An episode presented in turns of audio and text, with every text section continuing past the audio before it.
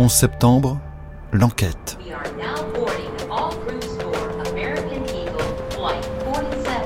Un podcast original de France Inter. Mark, this is your mom. I love you, sweetie. Bye. Today we've had a national tragedy.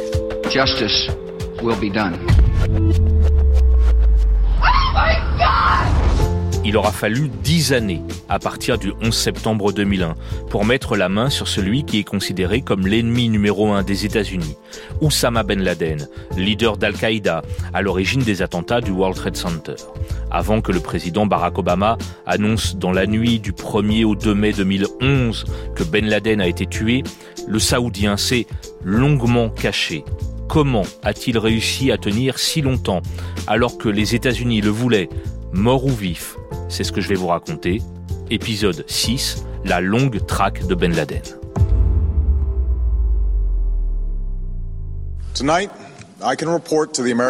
Ce soir, je suis en mesure d'annoncer aux Américains et au monde que les États-Unis ont mené une opération qui a tué Oussama Ben Laden, le leader d'Al-Qaïda, un terroriste responsable du meurtre de milliers d'hommes, femmes et enfants innocents.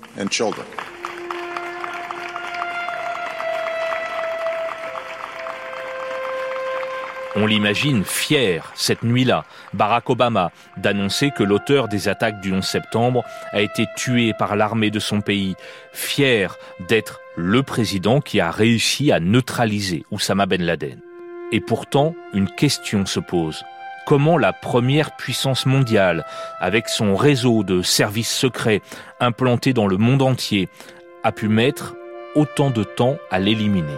Il était pourtant très recherché, une récompense avait même été promise. Éric de la Varenne s'en souvient très bien. Il était le correspondant de plusieurs médias français, dont France Inter, en Afghanistan et au Pakistan entre 2003 et 2012 les Américains avaient mis 50 millions de dollars sur la tête de Ben Laden. Il y a eu d'ailleurs, euh, euh, et j'en ai rencontré quelques-uns, des chasseurs de primes qui sont arrivés, américains, euh, mais, d'autres nationalités également, qui sont arrivés en Afghanistan et qui ont sillonné le pays pendant des années pour essayer de retrouver Oussama Ben Laden et qui espéraient bien évidemment pouvoir remporter cette mise qui était colossale il y a eu d'abord un faux espoir, très tôt, après les attaques du 11 septembre. Une conversation radio entre Ben Laden et certains de ses hommes est interceptée, donnant une piste aux agents de la CIA. C'est Clifford Shannon qui m'a raconté cela. Il est l'un des directeurs du mémorial du 11 septembre à New York et a écrit un livre consacré à la traque de Ben Laden. Ils ont suivi ces traces dans Afghanistan jusqu'au mi-décembre 2001.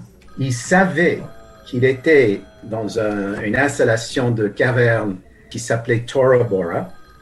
Il savait que Bin Laden s'était réfugié avec une centaine à peu près de ses collègues mais ils ne sont pas arrivés à vraiment localiser Bin Laden dans ces montagnes. C'était euh, le, terrain était impossible.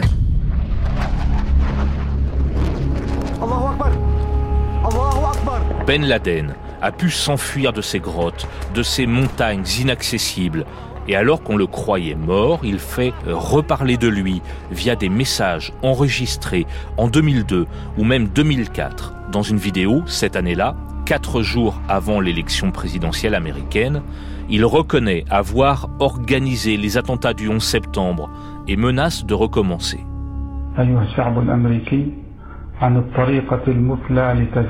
Amérique, c'est à toi que je m'adresse et évoque la manière dont tu peux éviter un autre Manhattan.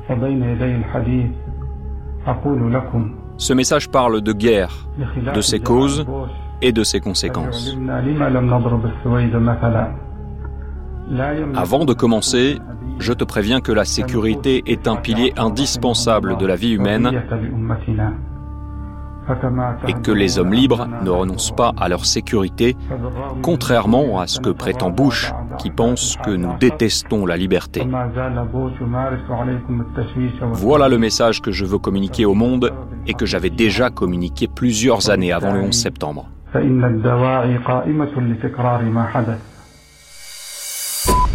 provocation. L'horreur du 11 septembre est toujours dans les têtes. Mais où se trouve-t-il? D'où vient cette vidéo? Les pistes étaient nombreuses. Éric de la Varenne. On a imaginé Oussama Ben Laden, une fois qu'il est parti d'Afghanistan, euh, réfugié dans les zones tribales pakistanaises. Donc ces fameuses zones tribales interdites à l'époque euh, aux forces de sécurité pakistanaises. On l'a ensuite imaginé euh, dans une grande ville. Et la grande ville par excellence du Pakistan, c'est Karachi. Hein. Et Karachi est une ville tentaculaire de plus de 20 millions d'habitants, avec un, certain nombre de groupes euh, extrémistes, djihadistes, euh, avec des madrassas, des mosquées euh, extrémistes qui, qui vantaient d'ailleurs hein, les mérites d'Oussama Ben Laden. Et on l'a imaginé dans cette grande ville, notamment parce que Ben Laden était malade. On a, toujours dit que Oussama Ben Laden était sous, sous dialyse, il avait des problèmes de reins et qu'il il ne pouvait pas rester trop loin ou d'un centre de dialyse ou au moins d'un groupement de médecins qui aurait pu l'aider. On apprendra finalement que Ben Laden s'était notamment caché près de Peshawar, puis se serait terré dans des régions du Waziristan ou dans la vallée de Swat. Tout cela au Pakistan. Autant de déplacements alors qu'il a les Américains à ses trousses. Une hypothèse dit que peut-être Ben Laden profite d'une certaine protection. On a effectivement beaucoup de mal à imaginer que euh, dans ce pays euh, qui, était une dictature et dans lequel euh, il y avait un maillage en termes de renseignement très important, on a beaucoup de mal à imaginer que Oussama Ben Laden ait pu se, comment dire, se déplacer et se cacher sans que telle ou telle officine des renseignements pakistanaises n'en ait pas été au courant et qu'il protégeait euh, Oussama Ben Laden, euh, qui encore une fois je le répète, était euh, une sorte de ticket qui plaçait et qui continuait de placer le Pakistan au centre de l'échiquier international. Oussama Ben Laden introuvable. Pendant ce temps, son organisation Al-Qaïda continue d'agir des attentats nombreux, notamment dans des pays musulmans alliés de Washington ou en Espagne, Madrid, le 11 mars 2004. 190 personnes tuées dans des trains de banlieue.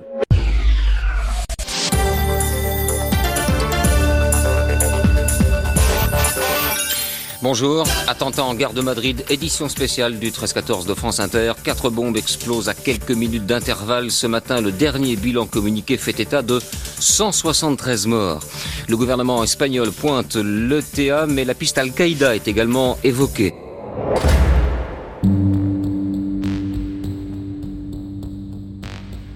les services américains continuent leur traque, utilisant des méthodes encore aujourd'hui décriées je vous parlerai dans le prochain épisode de la torture dans des bases secrètes ou à la prison de Guantanamo.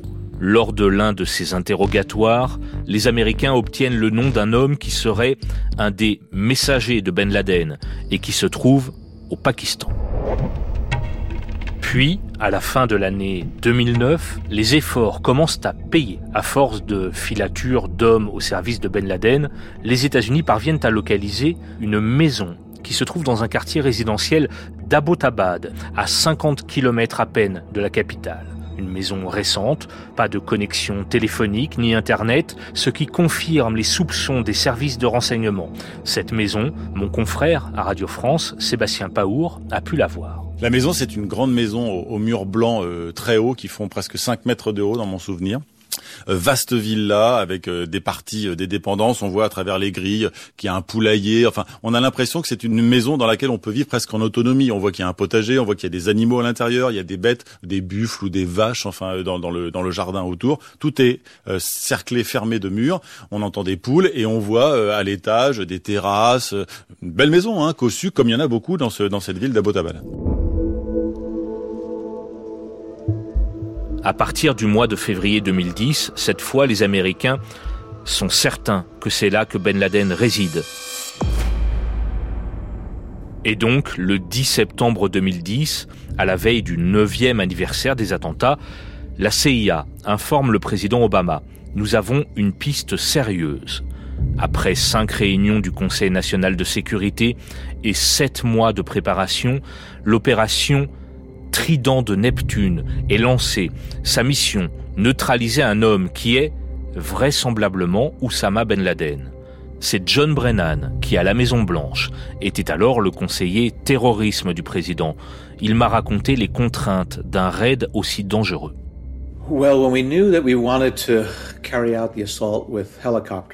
On savait que nous voulions mener cet assaut avec des hélicoptères, volant d'Afghanistan jusqu'au Pakistan. Um, L'armée nous a expliqué que le mieux, c'était de faire en fonction du cycle lunaire.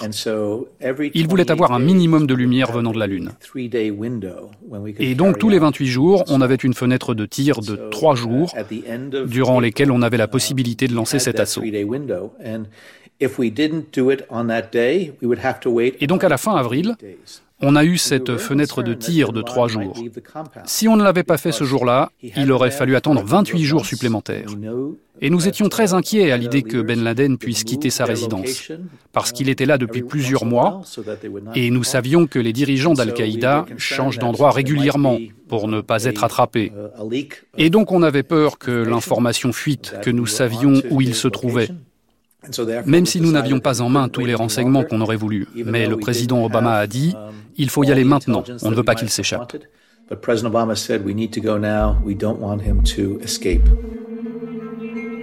Et le vendredi 29 avril 2011, le président Obama lance l'opération.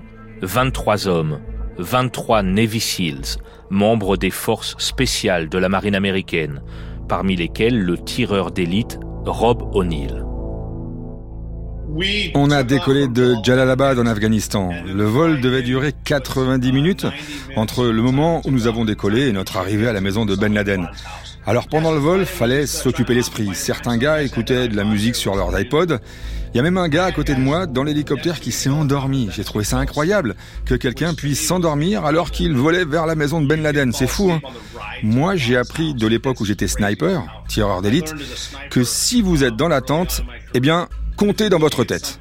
Occupez-vous l'esprit, comme ça, plutôt que de penser à quelque chose qui peut vous inquiéter. Donc, euh, bah, j'ai commencé à compter.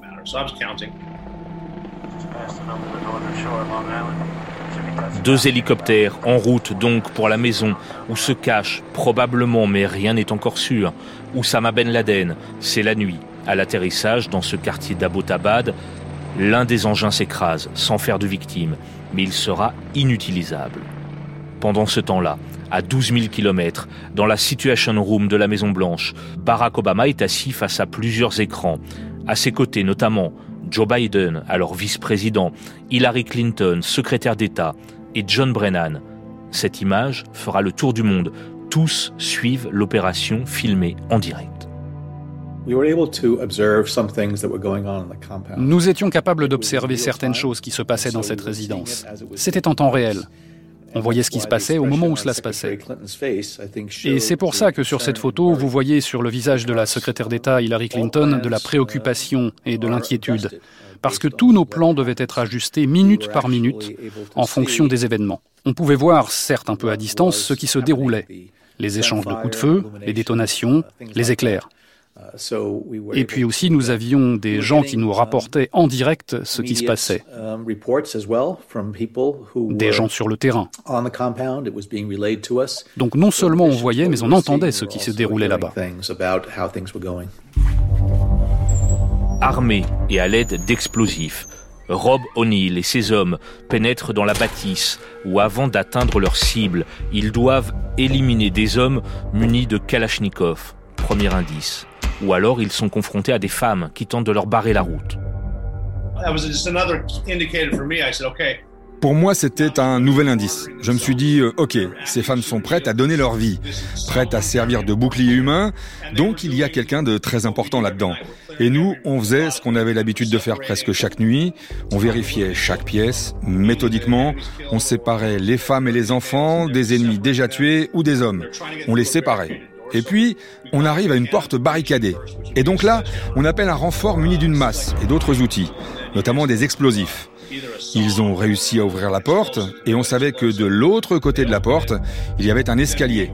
Et on savait que ça allait nous mener à l'étage, de toute évidence. Un escalier et des étages qu'il a fallu sécuriser, autrement dit éliminer toute menace. Et puis, Et en haut de l'escalier, il y a comme un rideau à la place de la porte. Un peu comme un rideau de douche. Il est vert.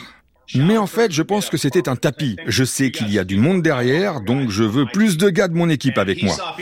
Et derrière le rideau, on a vu que ça bougeait, comme des ombres. Et il y a un sergent qui m'a dit, il est temps d'y aller, faut y aller maintenant. Donc, il est allé jusqu'au rideau, il a ouvert, et il a décidé de les attaquer, de leur sauter dessus dans le couloir.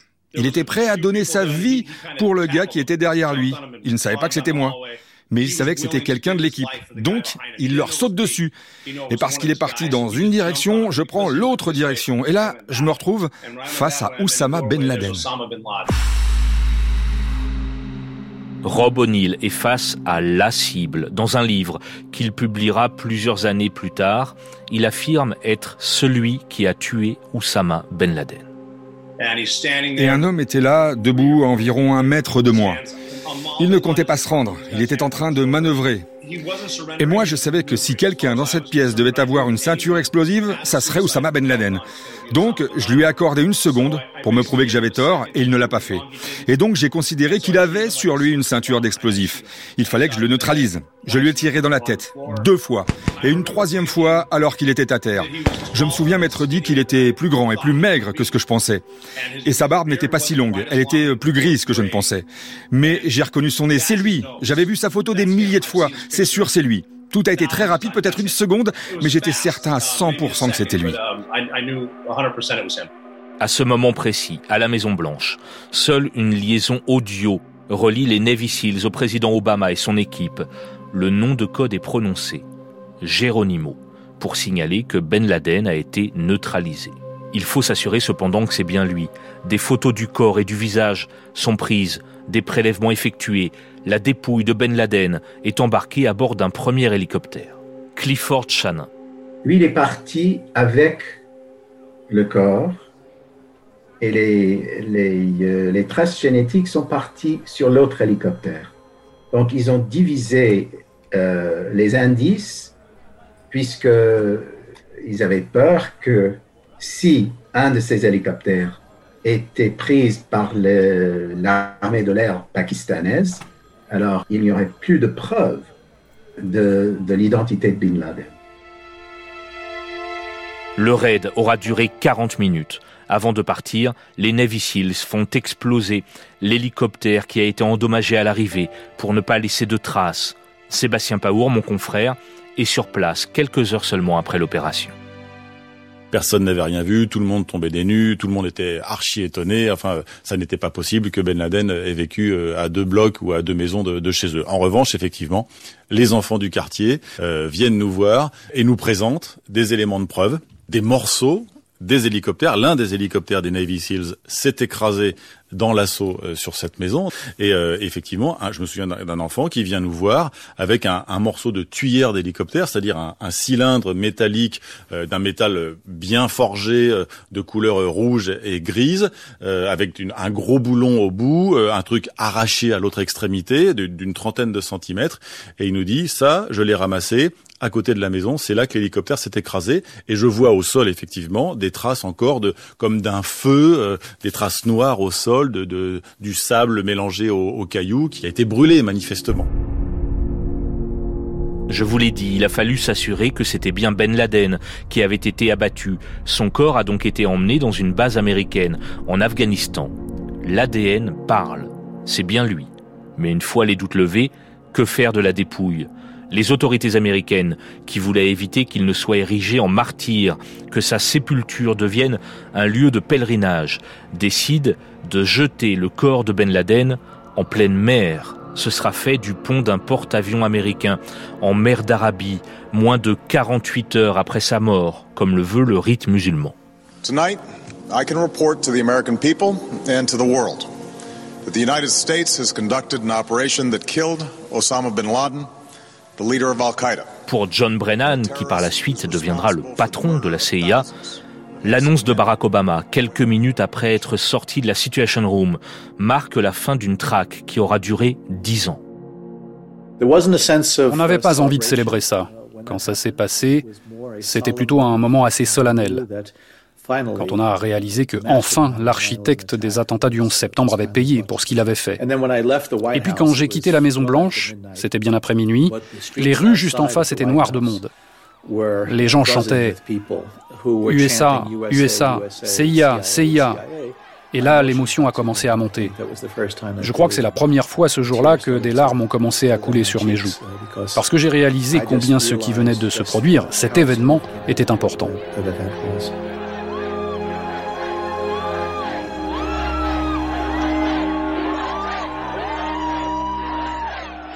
Oussama Ben Laden a été tué, mais cinq acteurs des attentats du 11 septembre sont encore en vie, prisonniers à Guantanamo.